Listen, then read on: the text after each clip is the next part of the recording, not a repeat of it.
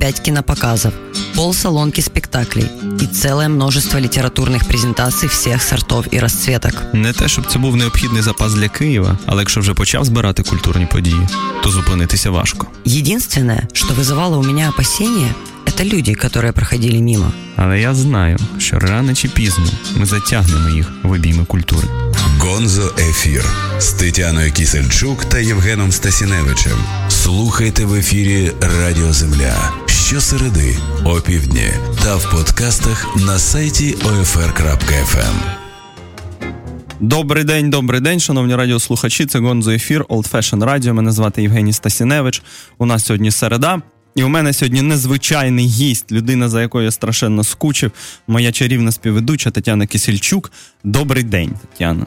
Добрый Михайлівна. день. Добрый день, Евгений. Добрый день, радиослушатели. Оскільки ми давно не чули Тетяну Михайлівну, чекали, плакали, визирали, то ми якось спробуємо поміняти сьогодні структуру ефіру. Ми традиційно починаємо з кіно, воно сьогодні обов'язково буде.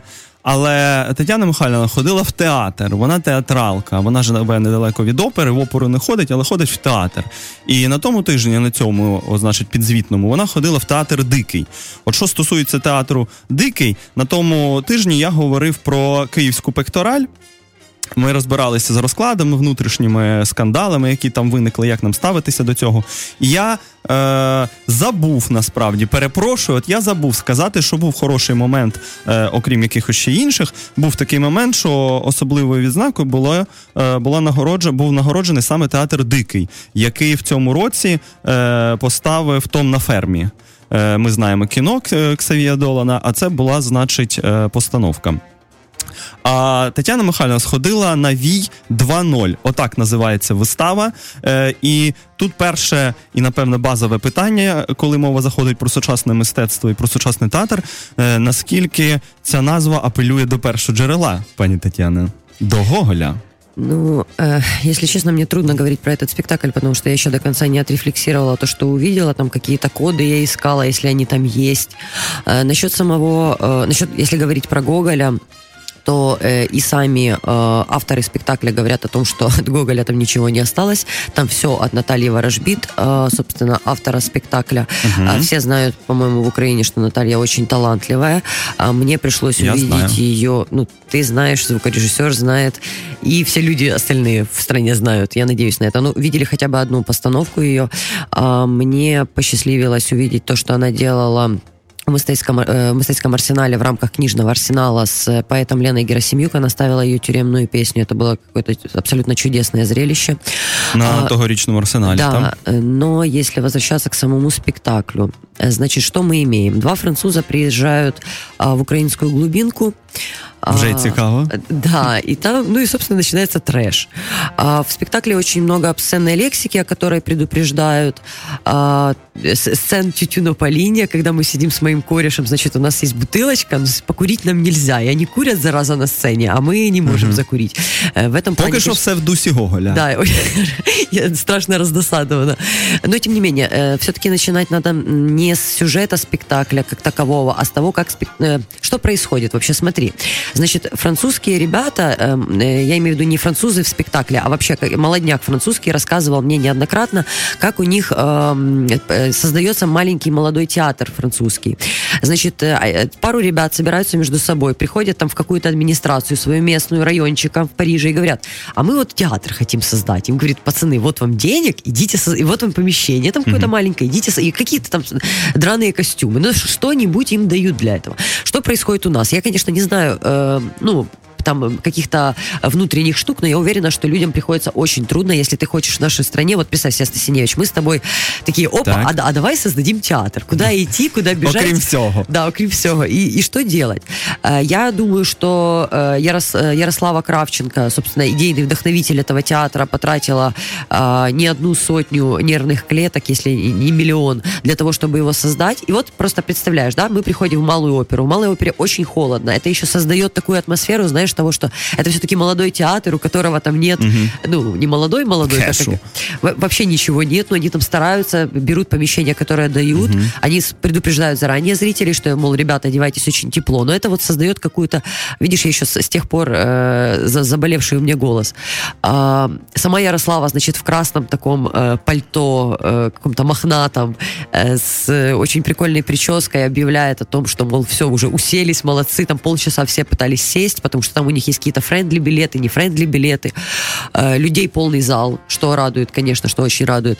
Э, И вот она говорит о том, что там вот там обсценная лексика, то пятое, десятое, но все это создает такую атмосферу вот какого-то домашнего театра, да, что мы все вместе с ней, с ней как-то его еще по чуть-чуть создаем, потому что они еще не пришли, там, ну, у них нет там своего помещения, правильного количества денег и так далее, и так далее. Ну, це що стосується атмосфери. Ти нам розкажи про виставу, а сюжет. Но это было просто важно сказать, Да. потому что я очень уважаю работу Ярославы и то, что она делает, и то, что ей так хорошо это удается. Это действительно... эм, надо об этом говорить, в общем.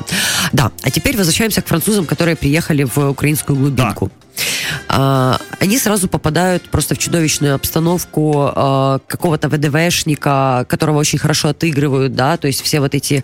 Ну, ВДВшника я имею в виду человека, который вернулся только с войны, А. э, и у него еще посттравматический синдром, ведет он себя черти как. Есть какая-то бабушка, которая постоянно зовет гусей. Э, Есть вот эта вот развязная Оксана, которая ходит, так сказать, по рукам э, бесконечно. И есть мой любимый персонаж, мужик, у которого нет ни одного слова, он просто у него к руке при- прикреплена железной а, м, какой-то железкой, а, жел- собственно, железная чашка, с которой он постоянно пьет самогон. А, Время от времени он просто, ну, так встает, пьет самогон и падает. А, Актеры, конечно, справляются со своей задачей на ура. Единственное, что меня смущала картинка. Э, То есть, ну, ты, ты знаешь, история про то, что, знаешь, не хватило денег. Ну, как мне кажется. Там просто не хватило денег, но я не думаю, что об этом стоит говорить. А, Чому вій це називається? Вот. А, У пока- мене невідступне питання. А, Есть вот эта Оксана, которая ходит по рукам, да, ну, Мгм. кото- которая как бы панночка. Так. В какой-то момент она все хочет, э, значит, соблазнить француза. а там один француз как бы наш, который переехал в свое время во Францию, он э, говорит, там они отыгрывают, что когда они говорят по-русски, это как будто французский язык, который украинцы не понимают. И они потом говорят на украинском, ну, понимаешь, да, о чем я? А, и одному французу, который наш, она нравится, а второму, который настоящий француз, типа, уберите эту бабу от меня, я не хочу от нее ничего. Но, тем не менее, она все хочет его соблазнить. И, в общем, в итоге, когда она его в погребе где-то там соблазняет, она превращается в старую бабу. И, ну, его там это пугает, потом она умирает, там про- происходит какая-то, не, не- ну, мистическая вот эта обертка, собственно, Гоголя, да, когда кто-то куда-то превращается, а, петухов, правда, нету, а, и, значит, что? И надо хоронить. Хоронить надо, ну, не хоронить, а отпевать, отпевать вот эту вот э, паночку. Ну и в итоге их две, собственно, этих э, женщины, так сказать, женщины-ведьмы.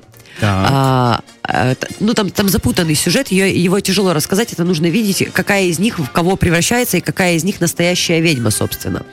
А, и вот мы приходим к как будто Гоголю, больше к Гоголю, да? Так. Потому что первая часть не очень на него похожа.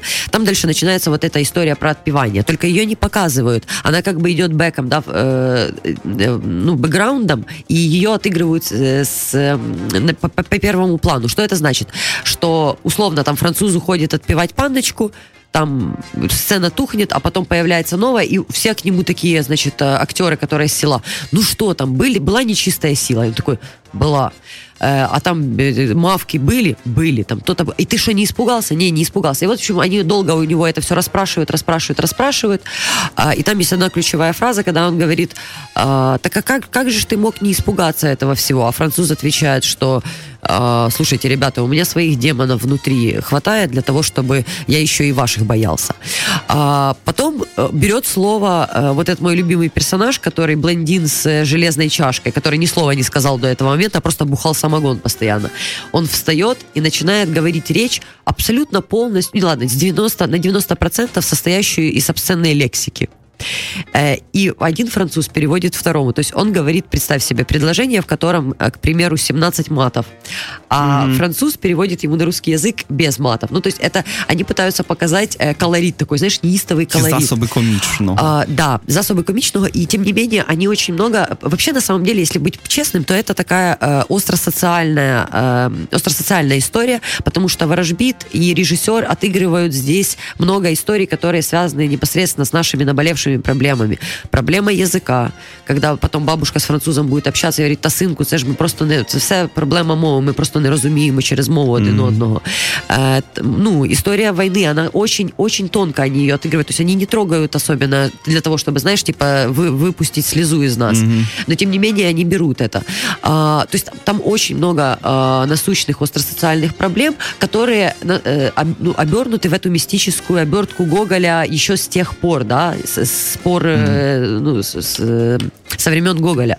Вот, и поэтому Гоголь здесь все-таки присутствует. Э, но сказать, что это м, постановка Ви, нет, конечно, нет. Е, значить, я так розумію, що вій тут, якщо у Гоголя це була така хтонічна істота, підніміть мені, підніміть мені вік і все таке Не, ну інше. там, там есть про историю Э, про веки. Тобто тут скоріше вій це певна така м, оця, оця вся ірраціональність, яка відбувається довкола. Да? Це вся атмосфера, в якій розчинена ця дія. Це радше не конкретний герой, не, не щось конкретне, а скоріше певне тло, на якому все відбувається. Така ірраціональність як така. Ну, ти розумієш, там ві так Ми не розуміємо один одного з проблеми з комунікацією. У нас да, війна. Да. Э, Ну, то есть, да, это Гоголь, ну, наново отыгранный, типа, в, э, к, к нашим реалиям. Но действительно интересно то, что Ви, собственно, и не появляется. Появляется много нечистой силы, появляется, ну, там много каких-то разговоров, смертей и э, шуток, но самого Вия, которого мы ждали, так и нету. Ну, це як е, ревізор в, той, в тій класичній е, постановці, що його просто нема. Значить, спочатку Хлістаков, а справжнього ревізора то ми й не побачили. Е, в, в- наприкінці, скажи, е, після смак, який в тебе? Вот сложно, видишь, это то, что я говорила в начале. Это не проходная точно постановка, на нее стоит идти, но... Вона сказа- йде, буде, її Да, будуть показувати. она будет идти. И я, на самом деле, ну, это мой первый спектакль, который я видела в Диком театре. Я очень хочу посмотреть и «Том на ферме», и другие, другие вещи, которые они делают. Но я не могу тебе сказать, что я... э, ну, Вау-вау, ефект. Да, вау-вау, ефекту нема. Такого нема. Е, друзі, значить, бачите, як з Гоголем у нас справи. Е, кожен його на свій копил вивертає. Е, якщо ви хочете щось почути про справжнього Гоголя, то можете спробувати прийти на лекцію, яку я скоро прочитаю. Хвилинка реклами на Old Fashion Radio. Е, але то такі жарти, значить. Е, мене все одно, мене, ми не дарма взяли Гоголя, тому що у Миколи Васильовича був день народження, і та і лекція, власне, буде присвячена цьому. І бачите, і спектакль з'являється, молодий театр, який тільки починає е, свою професійну роботу, починає свою історію. Він теж вважає за потрібне звернутися до Гоголя. Оце важливо. Гоголь продовжує, значить, бути подразником Я, культурним. наверное, тебя еще на секунду перебью. Смотри, тут это, это плохая история, потому что сама Ворожбит говорит о том, что у нее много текстов, э, связанных с украинским селом. Ну, и есть много вообще новых текстов. Но театры боятся ставить. То есть, когда ты обращаешься к классике, да, когда у тебя есть это название Ви 2.0, он как бы подкрепляет зрителя, да, он его завлекает. И вот это на самом деле проблема. Но это проблема зрителя. Э, то есть театрам приходится идти э, на поводу. Понимаешь, да, чем я? Угу. Ні, ну тут бачиш, тут власне мова не про сільську рустикальну тематику, а е, саме про Гоголя. Так? Коли це така тематика крізь призму Миколи Васильовича, да, тоді це можна е, тоді це можна спробувати поставити на сцені. Е, одним словом. е, Ми почули розповідь Тетяни Михайлівни про, е, про те, що е, вона подивилася. Ми йдемо на коротеньку музичну паузу і повернемося.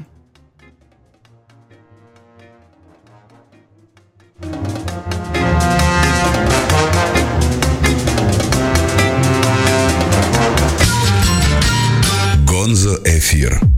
too much,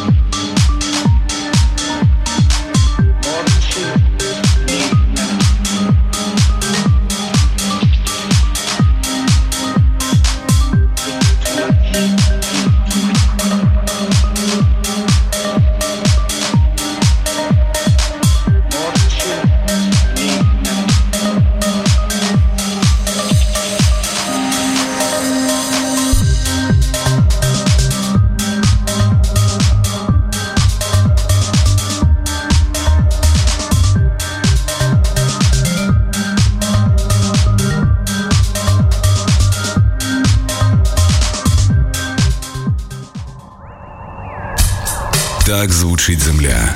Сучасна українська музика цілодобово на ем. ОФР FM. Добрый день еще раз, уважаемые радиослушатели. С вами Гонза Эфир, э, литературный критик Евгений Стасиневич и я, Таня Кисельчук.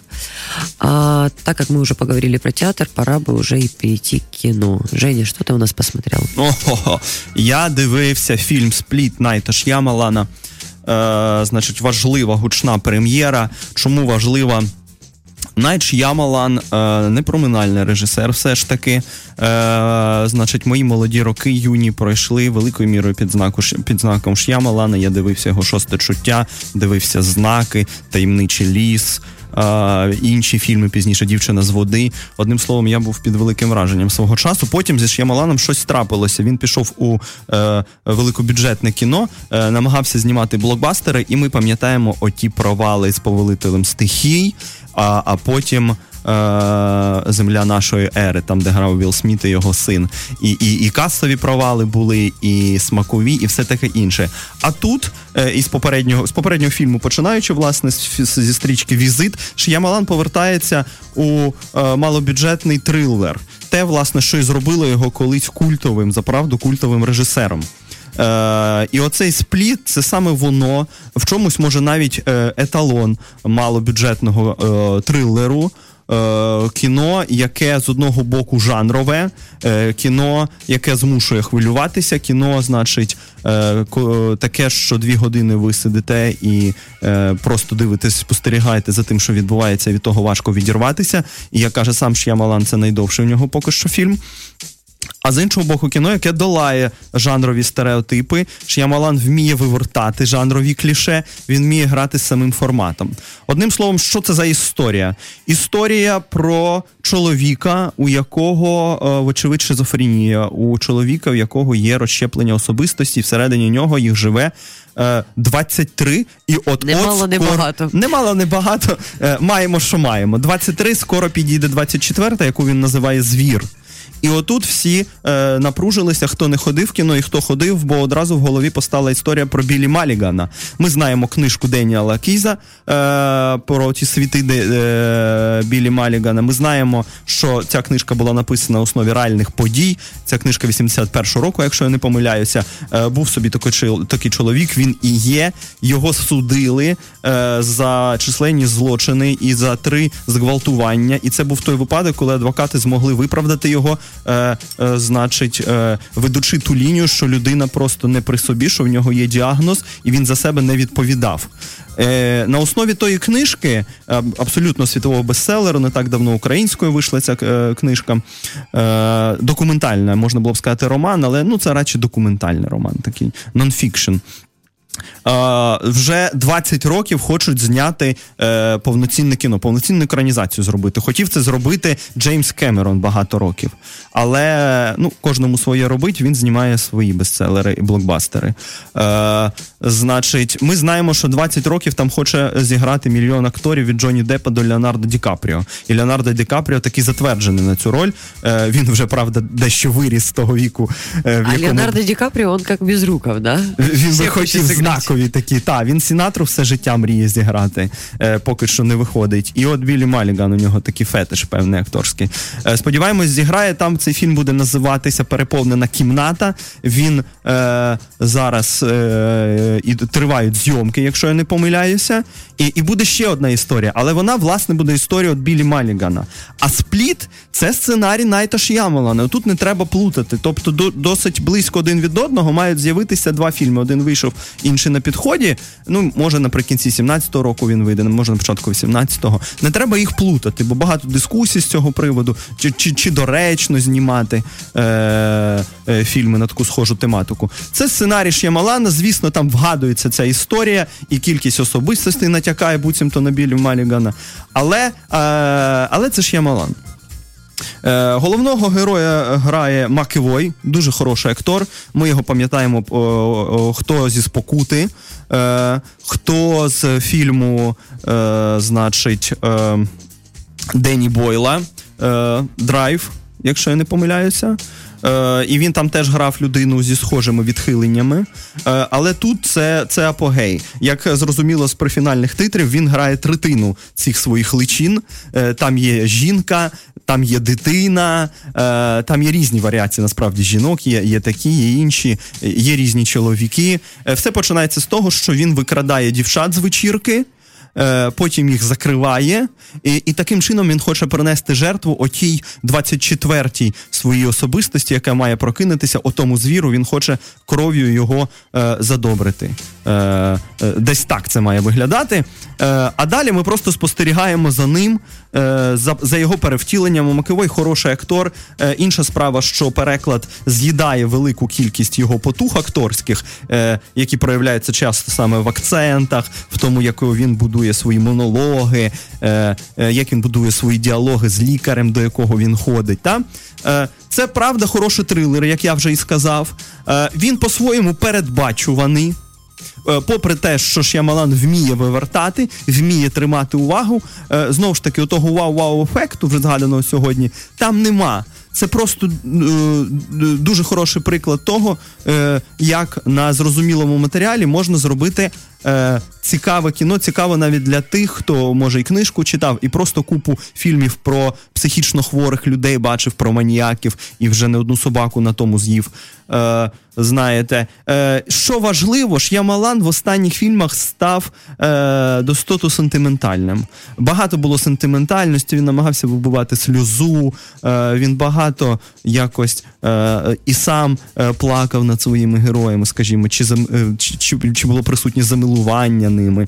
Е, а тут він великою мірою цинічний, іронічно цинічний. І, і Макевой добре це відіграє на екрані. Е, Це важливо. Е, До того ж, це дійсно кіно зняте за 9 мільйонів. На сьогоднішній момент я зранку подивився, каса в нього вже 260, тобто успіх безсумнівний, і, і прокат триває. Наприкінці є цікавий момент, коли майже в останні хвилини з'являється герой з іншого фільму Ш'ямалана. Це камео е, Брюса Вілліса. Перепрошую за спойлер, але ми пам'ятаємо фільм.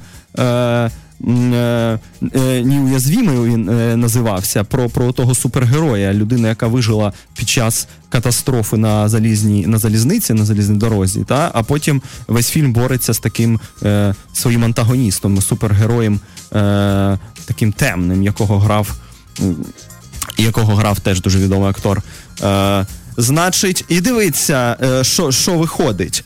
Е, Ш'ямалан е, буцімто натякає нам наприкінці, що це ще не все, що буде продовження, що герої його цієї цього фільму і отого колишнього вони ще мають зустрітися і починає взагалі розбудовуватися як якийсь всесвіт рівня, е, рівня Марвелівсь, Марвелівського, да, коли драма про. Е, ну, про психічно хвору людину, людину з серйозними відхиленнями, людину хвору, е, який робить е, злочини е, в такому стані, вона втягується в площину е, чогось такого коміксного, якщо якщо хочете. Та? Тому е, далі буде, і, і цікаво буде подивитися, куди ж Ямалан виролить всю цю історію, і наскільки йому вдасться повторити успіх спліту, бо спліт е, хороше кіно. Е, Його хочеться подивитися, його хочеться порадити е, саме через ті оті формальні рішення, які приймаєш Ямалан. Е, так, я не претендую на, на геніальність, я не претендую на те, щоб зламати жанр. Я претендую на дві години вашої уваги.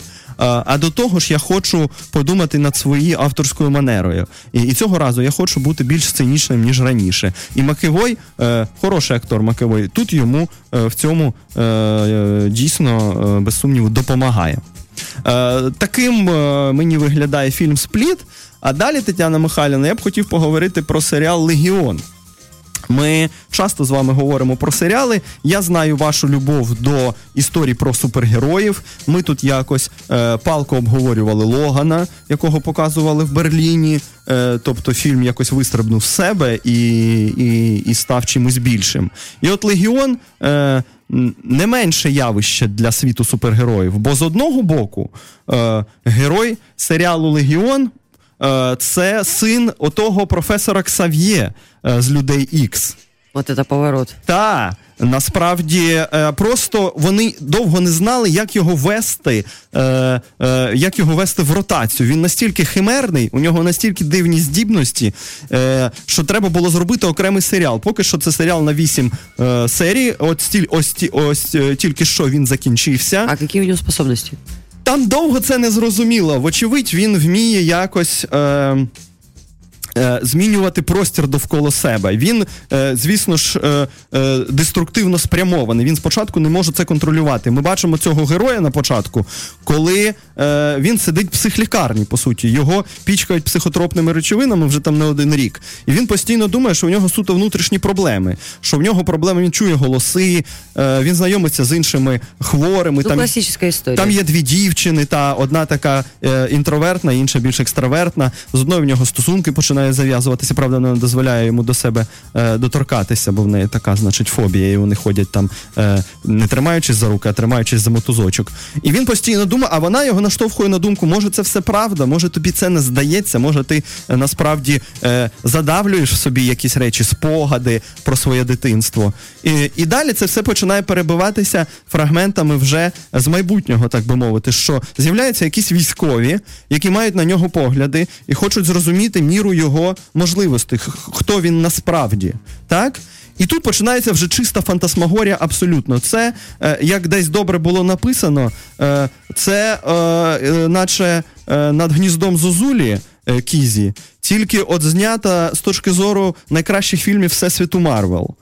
Е, тобто серйозна, буцімто серйозна драма. Е, а ми розуміємо, що фільм серіал прямує саме до драми, до людини, такої надлюдини, я- якій треба з собою щось робити. І це цілком в дусі тих трендів, про які ми часто говоримо, коли супергерої стають просто героями і просто людьми. З іншого боку, це дійсно історія про, про супергероя, так? І, і хоч там не аж так багато спецефектів, і слава Богу.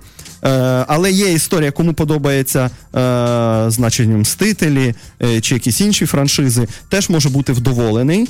Так, а що ще важливо, е, що роблять е, люди, які знімали цей серіал, а хто їх знімав? Насправді головний, е, головна людина, яка за цим, за цим стоїть, це автор серіалу Фарго який зміг зробити з фільму братів Коенів не менш знач, конгеніальний серіал. Тобто імена е, е, дуже серйозні, і віра їм є вже від початку.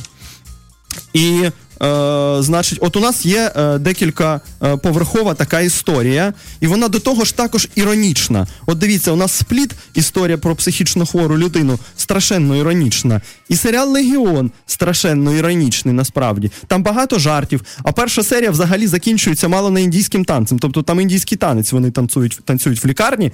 І е, хто чекає е, конвенційного серіалу, такого штибу Шибайголови, хорошого міцного серіалу про супергероїв, може бути сильно здивований. Е, бо е, перед нами радше авторський серіал, такий, якщо хочете, хочете артхаус серіал. І, і це безкінечно цікаво. І способи зйомки, операторська робота, і так і те, як вони граються зі, е, зі світлом, і, і те, як вони переключають увагу. Бо ми ж постійно маємо собі на думці, що це все може відбуватися знову ж таки у нього в голові. Він, і, він про це теж думає. Може, всі ці дівчата, його подруги, його кохана, може він їх вигадав. Може, ці е, військові і полі- якісь, значить, державні е, мужі, які до нього приходять і хочуть від нього щось, може вони теж плід його фантазії. Ми, ми довго, ми постійно сумніваємося в мірі реалістичного, реалістичності того, що відбувається. Бо тут он раз е, сидить в басейні, і його хочуть струмом пробити, е, е, щоб він нікуди не втік. А, а потім він тягне руку з цього басейну, і ми бачимо перед собою вже е, коридор психлікарні, і він просто лежить на полу на підлозі, а йому руку тягне його ця подруга. І Ну, таких видиш, переходів дуже багато. Марвел э, пошли, обошли себя уже э, в, в своей сфере и просто выходят на новый уровень. Это очень интересно. Это как когда-то сериалы сделали с фильмами, обошли их, так Марвел теперь обходит драмы. Э, Женя, я предлагаю прерваться на небольшую... Просто Marvel Television, так, ми перериваємося. Ми вже уходимо. Просто я хочу сказати, що дійсно цей Фоулі, який стоїть за легіоном, е, він е, великий молодець. Цей серіал багатьом нагадав містера робота, скажімо, цією галюциногенністю, сюрреалістичністю. сутністю. Але можна цей е, ряд асоціативний безкінечно продовжувати. Легіон, насправді, що таке легіон? Ім'я їм легіон, ім'я демонів, які всередині. І е, як і в історії з тим е, е, психопатом з фільму Спліт Ш'ямалана, е, може і в цьому живуть всі ці герої. Може, нам колись розкажуть, що він десь лежить собі на койці, і весь серіал був у нього в голові, скажімо так. Ну, не аж такий свіжий прийом, але. Тут е, е, вони не женуться за, за суто сюжетними якимись поворотами. Тут візуальний бік страшенно важить. Важить, як вони це все вивертають. Це історія про ще один стрибок з жанру. Е, та й просто дуже й дуже хороший серіал. Я вам страшенно раджу подивитися Легіон, навіть тим, хто не любить Марвел, не любить супергероїв, не любить фільмів про психопатів. Це просто хороший от авторський, авторський серіал. Нарешті перед нами е, авторський серіал, який заточений під блокбастер. По-моєму, гримуча суміш, е, і це варто побачити. А ось тепер, Тетяна Михайлівна, йдемо на музичну паузу. Е, залишайтеся з нами. Гонзо Ефір.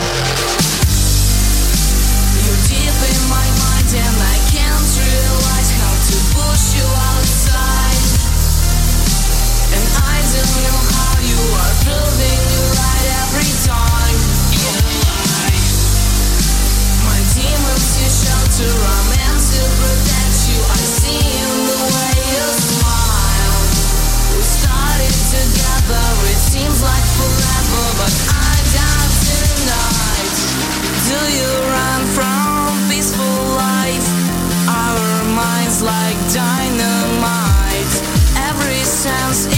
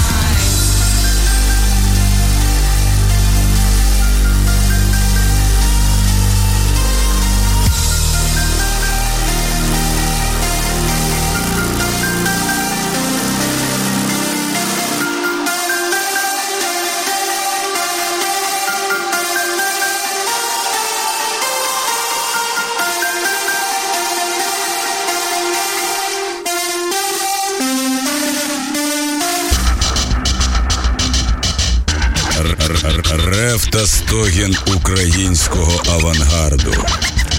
Радіо Земля на OFR.FM.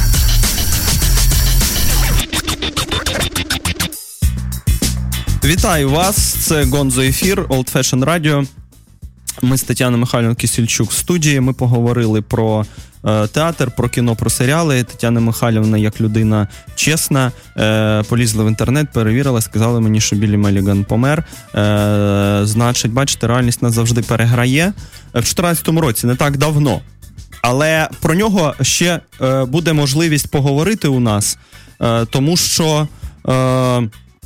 Е, Вийде фільм, такий сподіваємося, вийде фільм з Леонардо Ді Капріо, і буде ще змога, е, буде ще змога е, подумати про всі ці колізії, подумати про ці численні особистості Малігана. А тепер наша улюблена тема література.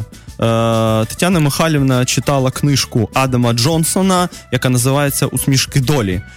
Розкажіть нам, як, як це вам? І що воно? Ну, Начну с того, что Адам Джонсон, э, лауреат Пулицеровской премии 2013 года, он получил за роман э, «Сын повелителя сирот», и я думаю, что тебе будет интересно узнать, что он родился в один день с Бруно Шульцем, 12 июля. Мені дійсно цікаво. про це Мне все. просто кажется, что 12 июля, я не знаю, кто из наших радиослушателей родился в этот день, но это день Тому для, для, привет. для талантливых людей, мне кажется. Да.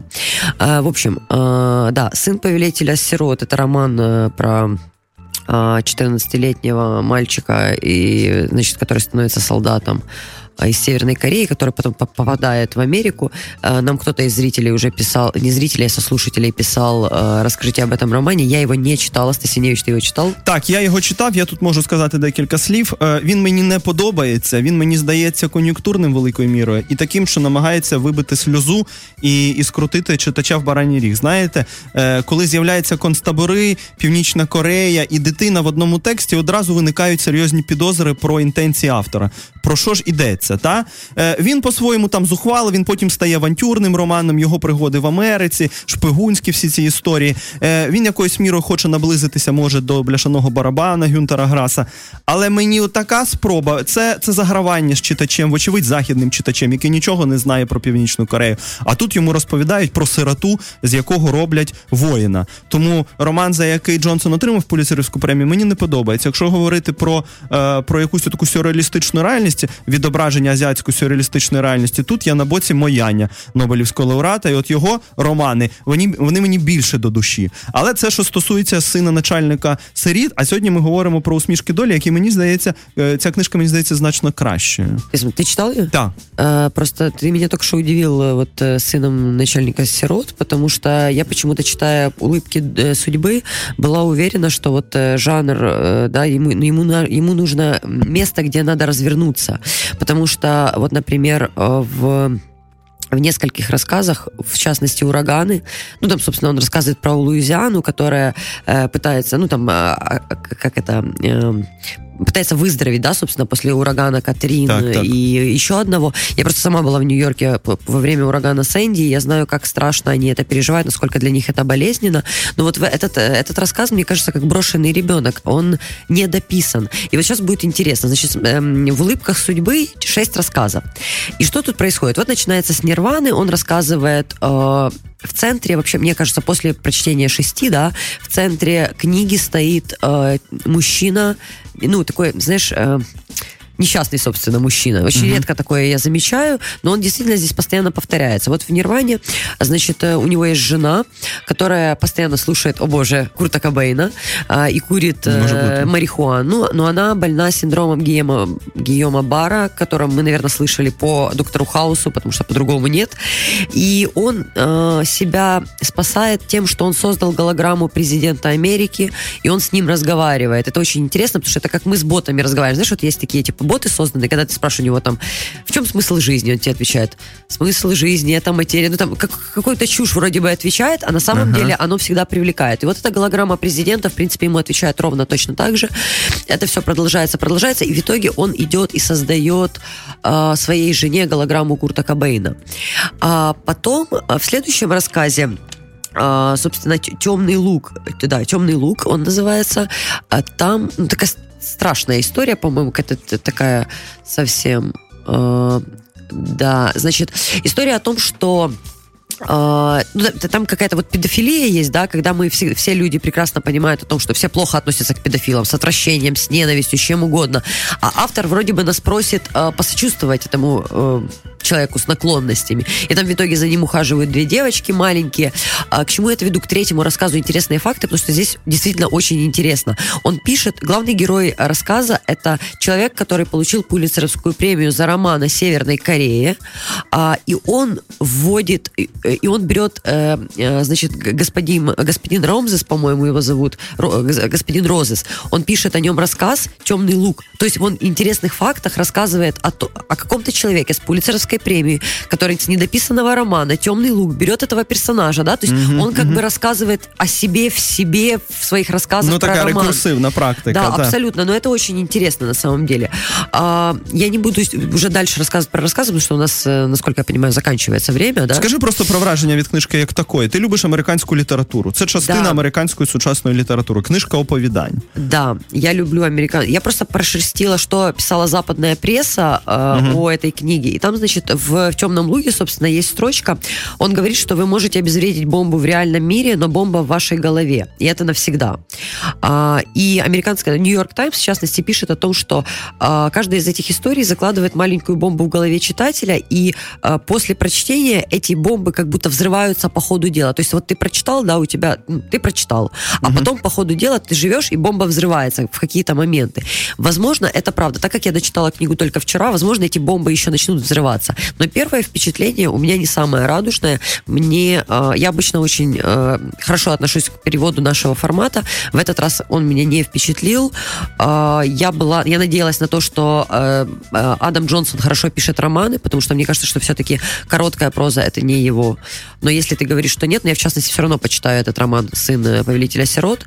А, Ти можеш Ні. почитати, бо насправді там в нього просто амбіції інші, і е, якраз добре свою майстерність відточувати в оповіданнях. Ну, це якісь туризми, очевидні речі. Ну, неоднозначно. Вот если коро- про короткую фро- прозу, да, последнее, что я читала, наверное, с таких именитых, это была Элис Мунро, и она меня очень зацепила, то в этот раз такого не Ні, случилось. тут, тут, тут важко порівнювати, Ну, я да, там погоджуюсь. зовсім І тут різні тексти зібрані. Ти назвала от е, декілька з них. Ага. Там направду різні вони е, з різною проблематикою. Вочевидь, що він і тут намагається вбити в якісь больові точки, такі як педофілія, скажімо, е, Да, ну- ураган Катрін. Ну тобто, те, що е, значить він грає ну такими е, потужними Ну, інструментами, міцними. Тут я на его стороне. Мне не кажется, что он пытается быть очень сентиментальным. Не-не-не. И он, э, он спокойно как-то об этом говорит. Просто в оповіданнях це мені виглядає от краще. Де в начальнику е, повелителю чи начальнику сиріт я бачу певну міру спекуляції. Там в усмішках долі мені е, його тактовність, е, його певний письменницький хист е, йому не зраджує. Тому мені усмішки долі виглядають симпатичнішими. А тепер ми поговоримо про новий роман Салмана Ружді, нашого, Нашого любимого. улюбленого автора. Ми колись говорили про сатанинські вірші, які вже вийшли українською, слава Богу. Ми про них не тільки говорила і читали ще. Е, та, е, ну то вже зовсім інша глава нашого з вами спільного е, е, е, життя, на, наш, на- нашого товаришування, Тетяна Михайлівна. А, е, значить, от-от е, е, тільки, тільки но, скажімо, е, видавництво Староголева переклала його останній роман, на який так довго ми всі чекали. Він називається Два роки, вісім місяців і 28 ночей. Якщо ви все там складете і переведете просто в дні, це вийде, звісно ж, тисяча і одна ніч, хто б сумнівався. Е, і це неоднозначний роман, яких у Ружді насправді багато. І тут треба дещо сказати знову ж про, про біографію Ружді. Ми знаємо про, про цей епізод, ми знаємо про цю травлю. е, ну і це якось навіть е, заслабко називати це тра, травлею, ту е, загрозу смерті, е, під якою він жив е, 10, а то й більше років, всі 90-ті, з моменту виходу в 89-му році сатанинських віршів, з моменту фетви виголошеної е, Хомейні. Е, він Напомни людям, що переховувався. таке фетфа. Фетфа це заклик всіх мусульман е, здійснити вбивство, е, значить, е, цього негідного письменника, який дозволив собі, е, значить, обрехати пророка, хоча там зовсім не про пророка йшлося. Одним словом, фетва це заклик до, до смертної кари. Якби де б ви не опинилися, завдання тепер кожного мусульманина вбити ружді. Е, він всі 90-ті е, жив під цим тиском. Е, після того він дещо спав, хоча до сих пір фетва по суті не відмінена. Е, він тепер мешкає в Нью-Йорку, якщо я не помиляюся. Спецслужби продовжують там контролювати якоюсь мірою його пересування. Але менше тим. Просто так, так якось склалося, що після цього великого епізоду в його житті, в е, цієї глави в біографії, е, його тексти перестали вражати багатьох.